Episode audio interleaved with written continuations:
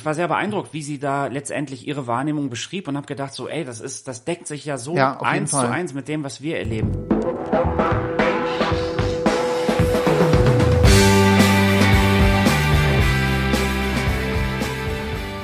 Hallo und herzlich willkommen zu Was mit Medienerziehung, dem Podcast von Smiley e.V. Mein Name ist Ralf Vilius. Mein Name ist Moritz Becker. Der Verein Smiley e.V. bietet an vielen Schulen in Norddeutschland Schulworkshops an und dabei geht es immer um einen sinnvollen Umgang mit Social Media. Darüber hinaus führen wir in ganz Deutschland Elternabende sowie Fortbildung und Vorträge für Fachkräfte durch. Hier geht es dann um Medienerziehung. In diesem Podcast wollen wir unsere Arbeit bzw. Aspekte und Gedanken aus dem pädagogischen Alltag reflektieren und diskutieren. Heute ist Montag, der 8. Mai und dies ist unsere 19. Folge. Hallo Moritz. Hallo Ralf. Wir sind zurück, kann man sagen. Hast du ein Thema für heute mitgebracht? Ja, eins aus aktuellem Anlass. Mhm. Äh, hast du Markus Lanz gesehen? Ja, aber nur weil du gesagt hast, man müsste das mal gucken. Also ich muss auch zugeben, ich habe nicht Markus Lanz. Mir wurden von ganz vielen wurde gesagt, so hier Moritz, du musst Markus Lanz äh, sehen. Da Also ich ist was zu deinem nicht Thema. Und ich habe dann ehrlicherweise auch nur die Passage gesehen, von der ich glaube, dass sie für mich relevant war. Es geht um ein Buch, das von einer sehr engagierten Schulleiterin geschrieben wurde. Aber dazu gleich mehr. Ja. Das, was ich auch noch mit mir so ein bisschen rumgetragen habe in den letzten Tagen, war ein Gespräch mit äh, Lehrkräften letzte Woche. Und zwar äh, ging es um die, wie soll ich sagen, die Diskussion um Hakenkreuze bei WhatsApp zu verschicken. Und ich bin so ein bisschen, äh, ich hab erst gedacht, ja stimmt, das ist wahrscheinlich ein großes Problem oder das ist das Problem, was wir ja auch immer erleben. Und habe dann überlegt, dass die Diskussion oder diese Fragestellung eigentlich in eine völlig falsche Richtung geht. Weil es ist ja nicht verboten, Hakenkreuze per WhatsApp zu verschicken, sondern es ist generell verboten, Hakenkreuze zu verschicken. Egal über welchen. Genau, und eigentlich ist es noch nicht mal verboten, welche zu verschicken, sondern es ist verboten, sie in irgendeiner Form zu verwenden. Stimmt. Und äh, in dem Moment, wo man jetzt sagt, die wissen nicht, dass es verboten ist, das bei WhatsApp zu verschicken, dann suggeriert das ja so ein bisschen, die wissen natürlich, dass es verboten ist, Hakenkreuze irgendwo an Wände zu malen oder in Tische reinzuritzen. Denen fehlt nur das Wissen darüber, dass das per WhatsApp verboten ist. Und das, glaube ich, ist so nicht richtig. Ich glaube, dass ganz vielen Kindern sag mal so, der Bezug zu verfassungsfeindlichen äh, Symbolen oder so eben fehlt und denen zum Teil nicht klar ist, einmal, was ist ein Hakenkreuz überhaupt? Und dann Das, das finde ich das viel größere Problem, würde ich fast sagen, weil ich das Gefühl habe, dass wir äh, in sechsten Klassen fragen, wa- was ist denn ein Hakenkreuz? Das Genau. fragen ganz viele Schülerinnen und Schüler. Genau, die kriegen mit, dass es irgendwie was komisches Ja. und das gibt dann immer Welle und die Leute regen sich auf und so weiter und so weiter. Das heißt also, diese ganze Dynamik kriegen die mit.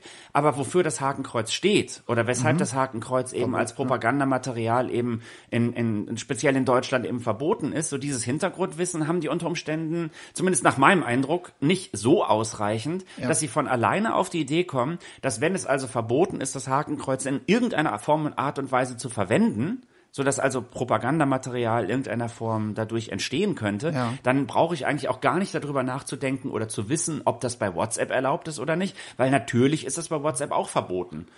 Ja. Also und ich glaube, dass diese Diskussion an der Stelle so ja, das möchte ich jetzt nicht denen unterstellen, mit denen ich da diskutiert habe. So unterschwellig klingt ja schon so ein bisschen so eine so eine Social Media ist das Problemhaltung dahinter und nicht unbedingt äh, Hakenkreuze sind ein Problem oder Rechtsextremismus ist ein Problem oder ähm, sagen wir mal die die Unfähigkeit Rechtsextremismus zu erkennen ist ein Problem. So das sind die Dinge, die ich als Problem auch wahrnehme. Ja. Und das ist nicht unbedingt ein Social Media Phänomen, sondern eher vielleicht dann auch eins, wo Und viel Grundsätzlicheres. ja, und wo Schule sich die Frage stellen muss, Moment Ja. mal, ist es eigentlich wirklich sinnvoll, Nationalsozialismus mit seinen Propagandasymbolen äh, erst äh, ja viel später in der Schullaufbahn zu thematisieren und nicht bevor die letztendlich damit äh, in, in Kontakt kommen, eben meinetwegen in irgendwelchen WhatsApp-Chats oder so. Wir haben uns ja tatsächlich dazu entschieden, im Rahmen unseres Materials, was wir da lassen, zum Weiterarbeiten, äh, zum Beispiel da zu verweisen an Material von der Bundeszentrale für politische Bildung, wo man so Klassensätze äh, bestellen kann, wo diese Symbole erklärt werden, wo man sie vernünftig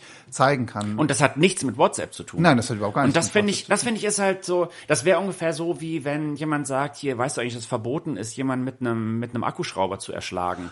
Ja. Und äh, es ist aber letztendlich verboten, Menschen zu erschlagen. Und letztendlich ja. ist das Werkzeug, mit dem du das machst, völlig egal. Und das heißt, wenn da jemand ist, der das Bedürfnis hat, einen Menschen umzubringen, dann äh, ist das das Problem und nicht, dass er jetzt aus irgendwelchen Gründen einen Akkuschrauber dazu genommen hat, wobei ich jetzt gerade gar nicht weiß, ob ein Akkuschrauber ein geeignetes Mordwerkzeug ist. Aber das, glaube ich, ist so ein, so ein Punkt, ist mir klar geworden, dass man viel deutlicher eigentlich begreifen muss, das Problem sind eben tatsächlich die Hakenkreuze Ja. und die Menschen, die die Hakenkreuze nicht als Problem erkennen Oder eben Menschen, die ganz bewusst eben sagen, ich nutze dieses Hakenkreuz jetzt und weil ich weiß, dass vielen Leuten gar nicht klar ist, was damit passiert, deshalb wird es garantiert auch verbreitet werden. Ja. So, und, und dem was entgegenzusetzen, ist, glaube ich, gar nicht so sehr ein Medienthema, sondern eher äh, ja das Geschichtsunterricht, Politikunterricht und so weiter und so weiter. Und das ist so etwas, das hat mich so in den letzten Tagen so ein bisschen umgetrieben. So diese Nachwirkungen der Diskussion, wo ich auch hinterher gedacht habe, äh, ich hätte da vielleicht auch schon viel früher das eigentlich dann abkürzen können, die Diskussion, ja. indem ich gesagt hätte, so, aber wir wissen doch alle, dass nach, ich habe es mir echt aufgeschrieben, Paragraph 86a im Strafgesetzbuch das Verwenden von Hakenkreuzen halt einfach verboten ist. Und damit gilt das für WhatsApp, für Signal, für Facebook, für auf Postkarten und Briefe. Toilettenwand, genau. Okay. Und äh, das war so ein Thema, das wollte ich eigentlich nur ganz kurz hier im Einstieg zu unserem kleinen Podcast einmal breit treten. Ja. Habe ich jetzt gemacht. Kommen wir zum äh, eigentlichen Thema. Silke Müller, die Schulleiterin der Oberschule Hatten bei Oldenburg, mhm. hat ein Buch geschrieben, das heißt Wir verlieren unsere Kinder.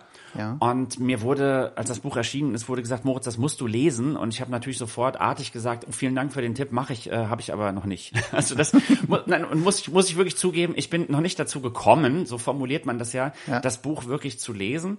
Und äh, jetzt soweit ich das aus den Rezensionen weiß. Letztendlich was auf den Smartphones von ja, Kindern. Sie bezieht sich eben viel eben auch auf ihre Erfahrung als Schulleiterin mit Fünft- und Sechstklässlerinnen und Klässlern, äh, was da eben verschickt wird in den WhatsApp-Gruppen. Und da geht es tatsächlich ja, ich nehme an, auch wahrscheinlich auch um so Hakenkreuzgeschichten, aber was sie ihm explizit beschreibt in der Sendung mit Markus Lanz, dass es da um ja Horrorvideos, also äh, brutale Clips aus äh, Bürgerkriegsgebieten, mhm. Hinrichtungen, das was wir ja im Prinzip auch kennen, ja. ähm, was ich so in der Form in Schulklassen noch nicht so deutlich gehört habe, aber vielleicht kanntest du die Videos. Sie sprach äh, sehr von einer sehr explizit dargestellten Kastration von von einem Mann in einem Video, was dann da live ungeschnitten gezeigt. Das kannte ich jetzt so noch noch nicht. Habe ich so auch noch nicht von gehört. Äh, was ich schon höre oder was wir in den Schulworkshops hören, sind äh, so Erschießungsszenen oder halt genau, Szenen ja. aus, aus, aus Kriegsgebieten, wo nicht ganz klar ist teilweise auch, ob es wirklich aus dem Krieg ist, aus dem Film ist oder aus irgendwelchen Computerspielen vielleicht. Was sogar. in der Wirkung unter Umständen ja auch egal, egal ist. ist ja. so, ne? Und ich muss sagen, ich fand das, äh, also ich war sehr beeindruckt, wie sie da letztendlich ihre Wahrnehmung beschrieb und habe gedacht, so, ey, das ist, das deckt sich ja so eins zu eins mit dem, was wir erleben. Sie beschrieb dabei Markus Lanz die Rolle von, von Mobbing eben im Zeitalter von Social Media, mhm. dass das eben von, das ist 24-7 bist du in dieser Rolle drin. Und das ja. ist ja so das, was wir auch immer versuchen deutlich zu machen, dass das Internet sich nicht so aus dem Leben von Kindern einfach mal so wegdenken lässt. So, ne? Das heißt, man kann nicht sagen, Mensch, jetzt schalt doch einfach mal ab, sondern wenn du eben in der Schule gemobbt wirst, dann wirst du auch nachmittags im Internet weiter gemobbt. Und da fand ich auch sehr beeindruckend, oder was heißt beeindruckend? Das ist etwas, was ich ganz wichtig finde, so, dass sie eben sagte, Schule hat da auch Verantwortung. Ja. Oder Schule kann nicht sagen, naja, das passiert ja alles am Nachmittag, das geht uns nichts an, sondern sie hat das ganz eindeutig benannt, dass da Schule auch einen letztendlich Auftrag hat, einen ja. Auftrag hat, genau. Ja. Als wäre sie von Smiley e.V. so, ne? Und ich, was, was mich so ein bisschen dann, wie soll man sagen, aber das ist wahrscheinlich eben dann auch Fernsehen, äh, so Markus Lanz, der dann halt so wirklich sehr bedeutsam oder dann mhm. die Kamera zeigt dann die ganzen betroffenen Gesichter irgendwie, wo dann ähm, eben es um die Frage geht, was, was macht das jetzt? So, was macht das jetzt mit den Kindern? Mhm. Wo er dann eben sagte, Mensch, ähm, übertragen die Kinder das jetzt aus der digitalen in die analoge Welt? Und also die Frage stellt schon, schon so, eine, so, eine, so eine Trennung zwischen digitaler und analoger Welt und damit hat er vielleicht auch versucht, so ein bisschen Virtualität und Realität, so die Begrifflichkeit zu vermeiden ja. oder so. Was, was ist denn eine analoge Welt? Also analog ist, ein, ist eine Zeitschrift vielleicht. Wenn mhm. ich eine Zeitschrift habe, ist, ist das die analoge Welt oder ist die analoge Welt, wo ich einen Kaffeebecher anfasse oder so? Und das war mir nicht so ganz klar. Und da ist Silke Müller dann auch, finde ich, sehr elegant drauf eingestiegen, indem sie beschrieben hat, dass Kinder da gar nicht unterscheiden, grundsätzlich nicht, sondern für ja. Kinder ist das Leben im Netz ein Teil, sie sagte, der Kinder- und Jugendkultur, ich würde sagen, des Alltags. Ich ja. würde das gar nicht als Kinder- und Jugendkultur begreifen, sondern als Alltag. Und da muss ich sagen, das ist so, das, wo dann eigentlich wir Erwachsene, und das klang auch so ein bisschen, finde ich, zwischendurch, eigentlich das Problem haben, dass wir gar nicht verstehen, was das Internet für Kinder und Jugendliche ist und dass es deshalb uns, glaube ich, auch unglaublich schwer fällt, zu benennen, wo da jetzt die Probleme sind. Also das heißt, das Problem von, von, von Ausgrenzung und Mobbing, finde ich, ist relativ eindeutig zu, zu beschreiben. Also da, da geht es um seelische Gewalt, da geht es um Ängste, ja. da geht es um Ausschluss. Hm, aber was macht es mit Kindern, die eben jetzt dieses Kastrationsvideo gucken? Und da beschreibt sie, dass äh, wir da als Gesellschaft komplett alle versagt haben. Also sie hat dankenswerterweise nochmal gesagt, dass es da ganz tolle Präventionsangebote gibt. Also habe ich gedacht, so, ah, siehst du, das sind so Leute wie wir, aber mhm. sie sagt, wirkt nicht. so, ne?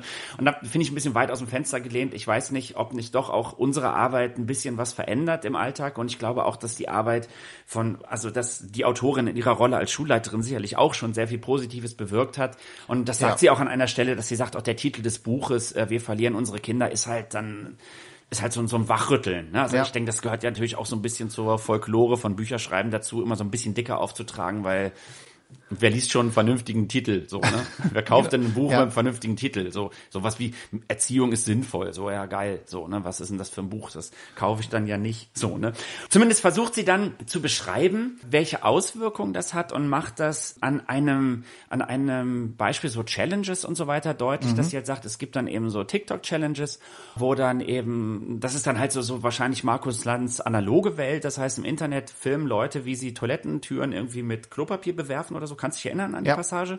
Und dann machen die das halt in der Schule auch. So, mhm. ne? Und dann, okay, kann man sagen, super, aus der digitalen in die analoge Welt übertragen. Und dann beschreibt sie, dass es da halt den Trend gibt zu sagen, wofür würde man blowen? So, ne? ja. Also, und das fand ich insofern sehr bedeutsam. Sie hat das nicht übersetzt. So. Ja. Ne? Also es wurde nicht gesagt, was heißt denn das, äh, für etwas zu blowen? Und das fand ich extrem spannend, weil ich habe mich gefragt, warum sie das nicht sagt. Ja, weil ich glaube, dass es auch nicht sinnvoll ist, das zu übersetzen, weil wenn du es übersetzt mit für was würdest du jemanden oral befriedigen, ja. dann ist das glaube ich nicht die Mentalität dieser dieser dieser Fragestellung. Also und das ist halt, ja. das finde ich ganz spannend, dieses, dass du das nicht so simpel eins zu eins übersetzen kannst. Nein. Also ich habe zum Beispiel, hat mir in einer Fortbildung mit einer ähm, Wohngruppe eine Mitarbeiterin erzählt, da ging es um um äh, Sexualität. Ja. Ich habe das, ich habe das glaube ich schon mal erzählt und dann sagte dann irgendjemand, so ein achtjähriger oder neunjähriger, sagte dann, ist äh, Fick auch Sex. Und sie sagte dann wohl, ja genau, ist auch Sex. Ich glaube nicht, dass das stimmt. Nee. Weil ich glaube, wenn du jetzt mit dem Achtjährigen da ins Detail gehen würdest und würdest ihn fragen, Moment, in welchem Kontext hast du denn den Begriff gehört? Ich weiß gar nicht, ob wir das, äh, ob wir diese Begriffe hier auspiepsen müssen. Das weiß ich auch nicht. Weiß ich auch nicht. Überlegen wir. Wenn wir, wenn wir dann am Ende, äh, wenn wir fertig sind, denken wir da nochmal drüber nach. Ja. Aber zumindest äh, hat, hat der Junge dann eben erzählt, woher er diesen Begriff kannte mhm. und er hat es halt in irgendwelchen Rap-Songs gehört. Ja. Da wird dann eben gesagt, äh, ich deine Mutter.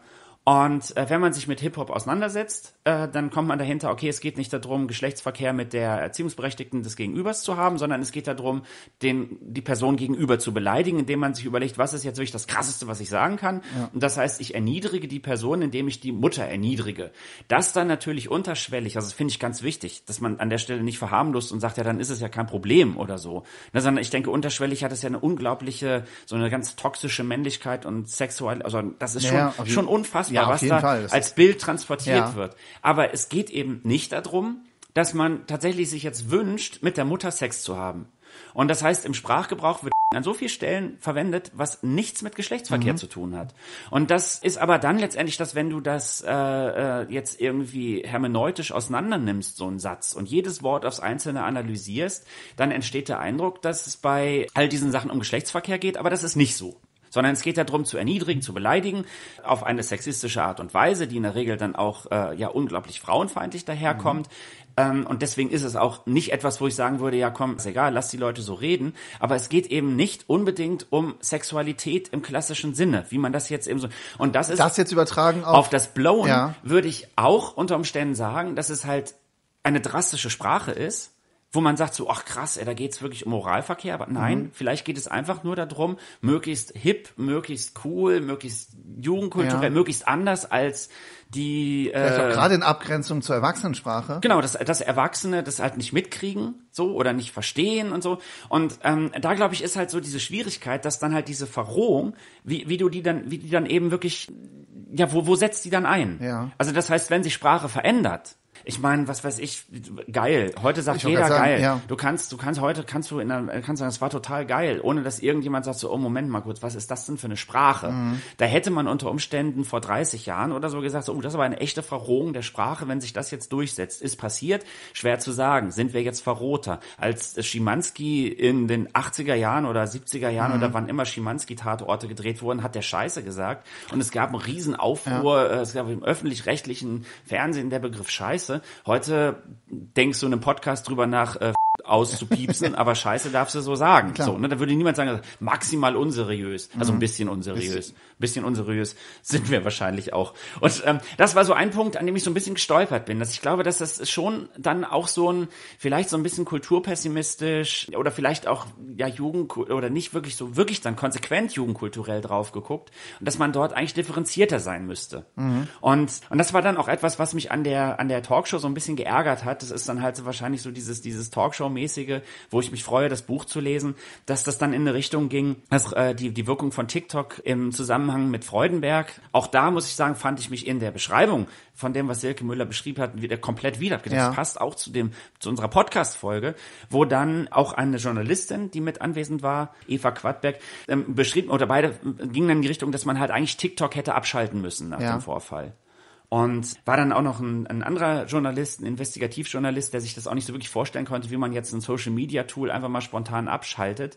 Äh, Und da wurden dann auch allen gesagt, naja, wir wollen ja nicht zensieren und äh, haben sich dann auch, fand ich auch sehr interessant, dass dann Silke Müller sich sehr deutlich von Manfred Spitzer abgegrenzt hat. Was ich auch wichtig finde, dass sie halt nicht landet in so einem, in so einer Ecke von, ah, das sind halt irgendwie so diese ganzen Verweigerer oder, oder was auch immer. Also, was ich auch interessant finde, dass man das machen muss. Eigentlich schade, ne? dass man Ja. sagen muss, Achtung, ich bin übrigens nicht Team Manfred Spitzer. Ja. so. Also, man kann sich ja auch mit dieser Thematik kann man ja auch äh, letztendlich inhaltlich sich auseinandersetzen und so und eben nicht zu sagen, es gibt da so diese Lager. Und das ist so das, was ich so, wo ich sehr gespannt bin, wenn ich das Buch lese, sagst so, doch unterschwellig irgendwie so ein, so ein bisschen dann doch so eine Verbotskultur durchklang. Also nicht zu sagen, wir stellen uns im Ganzen konstruktiv, sondern ähm, oder oder wie können wir jetzt unsere Kinder wirklich so aktiv begleiten, dass sie fit sind für all diese Dinge? Und das war so, fand ich einen ganz spannenden Punkt. Ich, ich bin ich bin jetzt hier so in Rage. Du dürftest auch mal was sagen, Ralf. Sag mal was. Ich, äh, was, was ich spannend fand, ähm, da würde ich mich deine Meinung tatsächlich interessieren, ähm, weil wir das ganz anders machen in unseren Elternabenden. Ähm, sie konfrontieren Eltern mit dem, was da zu sehen ist. Sie hat von einer digitalen Asservatenkammer gesprochen, wo sie die Dinge sammeln und zeigen den Eltern, was die Kinder sehen. Ähm, das heißt, äh, sie hat, glaube ich, wortwörtlich gesagt, äh, machen Sie die Augen nicht zu, schauen Sie hin. Das, ja, das machen wir nicht. Das, Das machen wir nämlich nicht. Und das, ich, ja, also ich, glaub, da bin, weil ich bin aber fest davon überzeugt, dass Konfrontation, also Arbeiten mit Schock, äh, das, das lähmt. Genau, das- also, da also, bin ich als sie- Vater, sie als ich was- jetzt denke ich, scheiße, genau. in was für einer Welt leben wir? Ich, ich weiß jetzt gar nicht mehr, was ich machen soll. Genau, das, war auch mein Gedanke. Mir, mir, mir ging durch den Kopf, das macht Angst und Angst lähmt. Ähm, und sie hat irgendwie gesagt, das ist die Augen öffnen. Und ich glaube, das fand ich, ähm, da, arbeiten wir tatsächlich anders. Ja, die Frage ist, von wem öffne ich die Augen? Ja. Also wer kommt zu einem Elternabend? Das sind nicht die Eltern, denen ihr Kind komplett Mhm. egal ist. Also das sind nicht die Eltern, die diese Videos im ganz großen Stil halt verbreiten, Ja. sondern das sind die Eltern von den Kindern, die da schon auch Mhm. aufstehen. Also es gibt schon auch immer wieder Kinder, die diese Videos nicht gucken wollen. Ja. Oder sie sagt halt, die Kinder gucken diese Videos zu Ende. Das ist mir zu pauschal. Also ich glaube schon, dass es eine ganze Menge Kinder gibt, die dann auch in Klassenchat reinschreiben, so ich will so einen Scheiß nicht Ja. haben. Äh, und, und das ist das, das wird so ein bisschen übersehen, finde ich. Das sind nicht pauschal alle Kinder. Mhm. Und ich glaube, dass die Eltern, die dann kommen, sind nicht die Eltern, die da komplett ausfallen. Ja. Und deswegen, und das hat sie ja auch gesagt, es ist halt auch Aufgabe der Gesellschaft. Und das fand ich halt schön. Es ist Ja. kein Elternbashing. Nein. Zumindest nicht in der Talkshow. Es geht nicht darum, Eltern müssen, sondern es wird gesagt, es ist eine gesamtgesellschaftliche Herausforderung. Und wir haben da, sagt sie, im Prinzip halt dann alle versagt. Und sie sagt, es gibt im Netz keine Werte und Normen. Und das ist falsch. Ja. Oder ich weiß nicht, ob sie das gesagt hat, aber es klang so durch. Es gibt im Netz keine Werte und Normen. Das stimmt nicht. Äh, Was, was ich gerade noch überlegt habe, ist, ähm, und das macht vielleicht dann diesen Satz auch nochmal ganz anders, weil es ist ja tatsächlich so, dass Eltern, die unsere Elternabende besuchen, in der Regel ja auch interessierte, engagierte Eltern sind. Wenn ich natürlich so einen Elternabend als, als Klassenelternabend mache, weil es da Vorfälle gab und da wirklich alle kommen, ähm, ist das nochmal eine ganz andere aber das ist, das ist, das ist dann ja auch wirklich Intervention Ja. und nicht Prävention. Genau. Also, weil, wa- was ich ein ganz äh, starkes Beispiel fand, war, dass sie beschrieb so eine Schulbussituation, oder Ja. ich habe das so interpretiert, eine Schulbussituation, wo dann Kinder eben sitzen, die dann per Airdrop am iPhone ähm, irgendwelche schockierenden Videos empfangen und die dann da gucken. Mhm. Und sie sprach dann eben von Grundschülerinnen und Grundschülern, die da auch mit im Bus sitzen, Ja. die dann damit konfrontiert werden, die noch nicht mal ein eigenes Handy haben. Also das finde ich ist ein ganz, ganz, ganz wichtiger Gesichtspunkt eben. weil sie das gezeigt bekommen dann. Ja, weil die daneben ja. sitzen und neugierig sind und über die Schulter gucken. Ich würde das, glaube ich, etwas anders darstellen, als es in der Talkshow passiert ist, weil AirDrop musst du, wenn du das aktuelle iOS am iPhone hast, musst du ja bewusst aktivieren.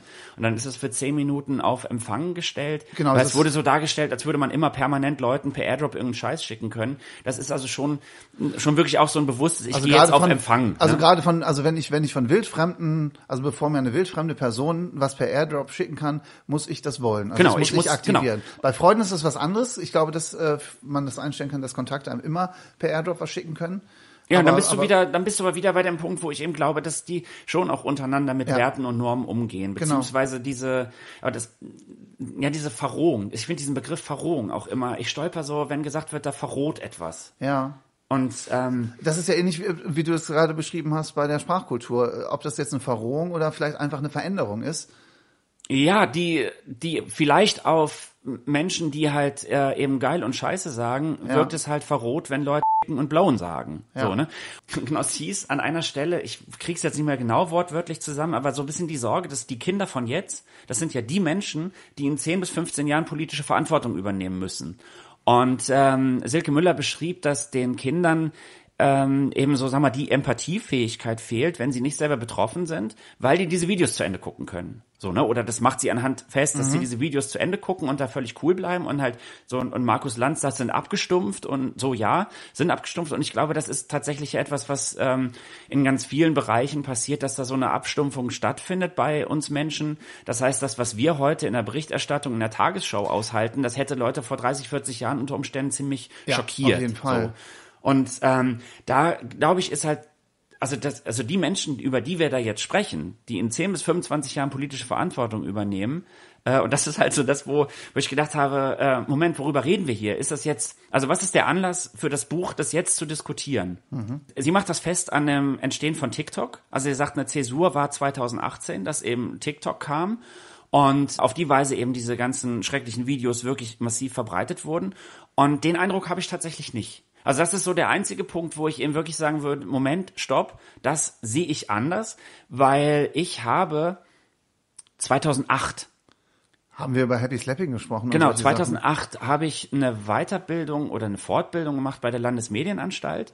Und wir haben damals so ein Materialpaket bekommen, wo wir mit Eltern oder mit Lehrkräften, ich glaube in erster Linie ging es um Lehrkräfte, arbeiten sollen und die aufklären über das, was eben im Internet passiert. Und das war 2008, ne? also das heißt nicht 2018, sondern 2008. Und ähm, 2008 ist jetzt 15 Jahre her. Das heißt, wir reden also haben damals mit Mhm. über die Menschen gesprochen, vor denen in der Talkshow jetzt Angst haben. ja, genau. Ne, Das heißt also die jungen Erwachsenen, also die also die Menschen, die 2008 meinetwegen 15 waren oder 12 Ja. Oder 10 ist einfach zu rechnen, ne? Das sind ja Die Menschen sind jetzt 25. so, ne, die sitzen in, die sind unter Umständen Lehrerinnen und Lehrer. Ja. Das sind also die Leute, die heute Schulklassen unterrichten. Mhm. Und ich habe mal geguckt in diesem Material zu diesem Thema Von 2008? Ähm, von 2008. Ich habe das echt, ich habe das alles noch auf meiner äh, Festplatte von also das ist irgendwie so ein Archivordner für Sachen, äh, von denen ich nicht weiß, ob ich sie noch mal brauche. Ja. In dem Fall habe ich beispielsweise ging es um die Verrohung der Sprache. Also war eine Folie in der damaligen PowerPoint-Präsentation. Und zwar ging es 2008 um den A-Song von Sido. Ich erinnere mich. Dieser, dieser, dieser Song, vor dem hatte man damals Angst. Ja. Das heißt, man hatte Angst, was passiert mit Zwölfjährigen, die diesen Song hören. Das sind die, die eben, äh, ja, und da wurde es auch dargestellt, ähnlich wie jetzt heute auch, das ist ein Flächenphänomen. So, ne, das betrifft nicht Einzelne. Da habe ich einen, einen, einen, einen Ausschnitt von Frontal 21 von 2008, wo die damals Jugendlichen eben gefragt wurden, welche Rolle Pornografie spielt. Die sagen so, ja, Pornos gucken wir uns alle an, die schicken wir uns so. Und es ging nicht um Airdrop, sondern die große Sorge war Bluetooth. Ja. Und der Mechanismus war exakt das gleiche. Genau. Das heißt, da sitzen Kinder im Bus, per Bluetooth haben sie das Handy offen und schicken sich dann irgendwelche Gewaltvideos zu, die dann eben, ja, verrohen. Man hatte große Angst vor Handykameras, dass also Mhm. in Klassen wurden Lehrkräfte gefilmt, Lehrkräfte bloßgestellt, Hose runtergezogen und gefilmt und das dann halt auch von Handy zu Handy verschickt. Und ja, genau das gleiche Szenario entstand oder ja. dargestellt oder auch die gleiche Angst heute bei Markus Lanz diskutiert wird.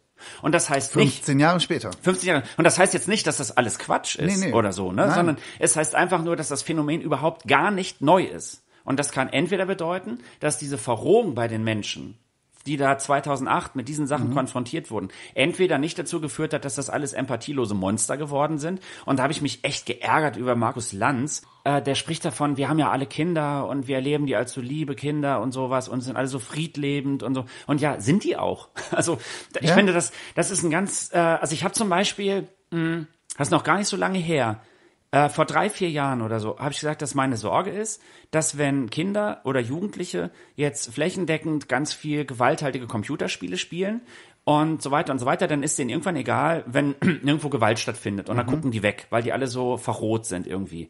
Und äh, ich muss sagen, wenn du durch irgendeine Schule gehst, das, was äh, der, der, der russische Krieg in der Ukraine angerichtet hat, ist, dass überall mit ganz viel Empathie, da hängen Zettel von, von Dritt- und Viertklässlern oder auch Oberstufen, wo die dann wirklich auf eine ganz empathische Art und Weise eben zu Kriegstellung beziehen. Ja, Frieden. Also, und genau, und da, das ist nicht, dass gesagt wird, so, ja, komm, ist uns mal allen scheißegal irgendwie. Das Fortnite spielen. Ich, ich weiß jetzt nicht, ob man sagen kann, dass die Menschen da sich gegen den Vietnamkrieg mehr aufgelehnt haben oder so. Das, ja. das kann ich, vielleicht sind wir ja auch total verroht aus der Perspektive Stimmt. von äh, irgendwelchen friedensliebenden Menschen in den, in den 70er oder 80er ja. Jahren. Aber ich finde, das ist zu, ich finde diese Verrohung, äh, oder sympathisch finde ich das halt, äh, Silke Müller, die sagt nicht, oder die hat nicht den Anspruch, zumindest nicht bei Markus Lanz, da irgendwie empirisch zu arbeiten. Oder sie mhm. sagt auch, sie kann da jetzt keine Statistik anführen, an der halt klar ist, dass es das alles viel, viel schlimmer geworden ist. Das ist halt ein Eindruck, den sie hat. Und ich glaube, dass man sich ein Stück weit auch auf so einen Eindruck von einer Expertin, die Schulleiterin ist, auch ein Stück weit verlassen kann und man nicht alles empirisch nachweisen muss. Und wir arbeiten ja auch genau ja. so. Sie sagen, in Schulklassen Klassen hören wir dies und das, ohne dass wir sagen, es sind jetzt 63 Prozent aller Kinder, die das wirklich erleben. Genau. Aber diese Verrohung, dieses kulturpessimistisch düstere, das ist mir, das war mir zu, zu schwammig. Ja. Letztendlich vielleicht aber eben auch einfach das, was, was halt passieren muss, um Denkanstöße anzuregen, zu werben, sich dafür zu interessieren, dafür offen zu sein, zu sagen, was machen wir mit den Kindern, wo die Eltern eben nicht da sind, welche, also diesen gesamtgesellschaftlichen Anspruch fand ich großartig. Das ist so das, was diskutiert werden muss, finde ich. Ja, auch die Verantwortung letztendlich der Gesellschaft. Genau. Aber da geht's mir, ich finde so diesen, so ja, dass, dass jeder, also alle Menschen, die im Sportverein äh, Trainerin oder Trainer sind, können Ansprechpartnerin oder Ansprechpartner sein für ein Kind, das gerade dieses Kastrationsvideo gesehen hat. Das ist Und ja was, was ich in Jugendleiterschulungen zum Beispiel immer dis diskutiere. Ja. Ähm, weil viele Kinder gehen auch nicht zwangsläufig zu ihren Eltern, sondern gehen halt zum Jugendleiter, zum, zum Feuerwehr. Äh, Mann genau, und deshalb, deshalb geht's uns alle was an, ja. auch die Menschen, die gar keine Kinder haben. Ja. So, ne? Also alle, die mit Kindern zu tun haben, geht das was an. Und von daher, ich finde diese, diese Verrohungsdiskussion, weiß ich nicht. Ich glaube, es ist einfach nicht schön, wenn Kinder äh, schockierende Videos gucken müssen. Und das reicht ja. mir eigentlich schon, eigentlich als Anlass zu sagen, da müssen wir drüber sprechen. Aber das war so ein Punkt, wo ich das Gefühl hatte, so, oh, das ist mir dann doch zu sehr 2008. Oder wo man vielleicht sagen muss, wie traurig, dass man irgendwie nach 15 Jahren irgendwie noch keinen Schritt weiter ist. Ja. Letztendlich muss man natürlich auch einen Anlass finden, um ein Buch zu schreiben. Beziehungsweise, ja. wenn du so ein Buch schreibst, musst du sagen, das war jetzt das und das, was mich veranlasst hat. Wenn man ein Buch schreibt und sagt, ich beschreibe hier einfach mal eine Schräglage, die es seit 20 Jahren gibt, das interessiert dann ja auch keinen. Wahrscheinlich nicht, nee, das stimmt. Und es hat ja funktioniert. Ich habe das ja. Buch ja, ich werde, beziehungsweise ich werde es ja lesen. Ja. Aber vielleicht wäre das dann nochmal eine extra Folge. Das heißt, wir beide vorm Lesen eines Buches und drüber schwadronieren und äh, nach dem Lesen. Wobei ich beziehe mich jetzt wirklich in dem, was, was wir hier diskutieren, auf die Markus Lanz Sendung. Ja, auf jeden Fall. Haben wir noch was anderes, Moritz? Ich stelle gerade fest, vielleicht. Haben wir denn noch Zeit das, für was anderes? Ähm, nein, haben wir nicht, aber ich habe im Deutschlandfunk habe ich Deshalb muss ich sagen, ich, ich höre liebend gerne Deutschlandfunk. Du bist viel Auto gefahren. Ich, ja, weil man beim Autofahren höre ich immer Deutschlandfunk ja. äh, und gucke nicht Markus Lanz. Das ist auch nicht Markus Lanz gucken passt einfach auch nicht so in meinen mein, mein Tagesablauf nee. rein. Also wenn das live kommt, habe ich nie Zeit, weil entweder mache ich irgendwas oder habe eine Abendveranstaltung. Also von daher, das ist irgendwie überhaupt nicht mein Medium. Das äh, geht nicht. Und es ist jetzt auch nicht so geil, dass du dir das irgendwie in der Mediathek dann anguckst, so auf Verdacht, immer nur auf Zuruf. Aber Deutschlandfunk ja. in Medias Res ist eine meiner Lieblingssendungen. Mhm. Und da ging es um Desinformation durch äh, künstliche Intelligenz. Und okay. der großartige Markus Beckedahl, den ich mag den unheimlich gerne, weil der sehr unaufgeregt ist. Also der da ist gehst, von netzpolitik.org. Ne? Genau, da gehst du hin und sagst, wir haben festgestellt, komplette Katastrophe im Internet, die Welt geht unter und dann kommt der und sagt, ja, und deswegen haben wir uns überlegt, wir machen das einfach mal so und so. Und da geht's okay. halt darum, dass ja künstliche Intelligenz, wie meinetwegen äh, ChatGPT, äh, sehr plausibel wirkende Texte generiert. Also das heißt, also du setzt dich dahin als ähm, jemand, der vielleicht gar nicht unbedingt formulieren kann, also zumindest stelle ich mir das so vor, und lässt dann quasi äh, die künstliche Intelligenz einen Text formulieren, der komplett erlogen ist, also der gar keinen, also wo nichts dran stimmt, aber letztendlich so faszinierend wirkt, dass Leute das anschließend lesen. Und äh, ich hatte dann gleich halt an so politische Desinformationskampagnen gedacht, so wo es halt darum geht, andere Leute zu menschenverachtenden Grundhaltungen hinzuleiten oder so. Und er beschrieb aber, dass es letztendlich einfach nur um Geld geht. Das heißt, ich muss also irgendwas generieren, wo dann Leute sagen so, ah, das ist interessant, klicken drauf und kriegen dann Werbung angezeigt und über die Werbung verdienst du dann Geld. Mhm. Und wenn ich dann etwas formuliere, was dich in deiner Haltung bestärkt, also jetzt an unserem Beispiel, ich formuliere irgendwas, wo dann daraus hervorgeht, dass in irgendeiner Stadt hat jemand äh, an einer TikTok-Challenge teilgenommen und deshalb äh, fünf Leute verprügelt oder so und du denkst, ah, okay, krass, das schlimme Internet und ich mag keine, keine Challenges, dann teilst du das auch zusätzlich noch und andere Leute gucken sich das an. Okay. Also es geht nicht nur darum, irgendeinen Blödsinn zu erfinden, sondern es muss auch etwas sein, was dich dann motiviert, Lukrativ es zu teilen. Ja. Und das Interesse dahinter ist einfach nur Geld verdienen. Okay. Also gar nicht jetzt irgendwie einen Feldzug gegen TikTok zu führen oder so, sondern einfach Geld verdienen.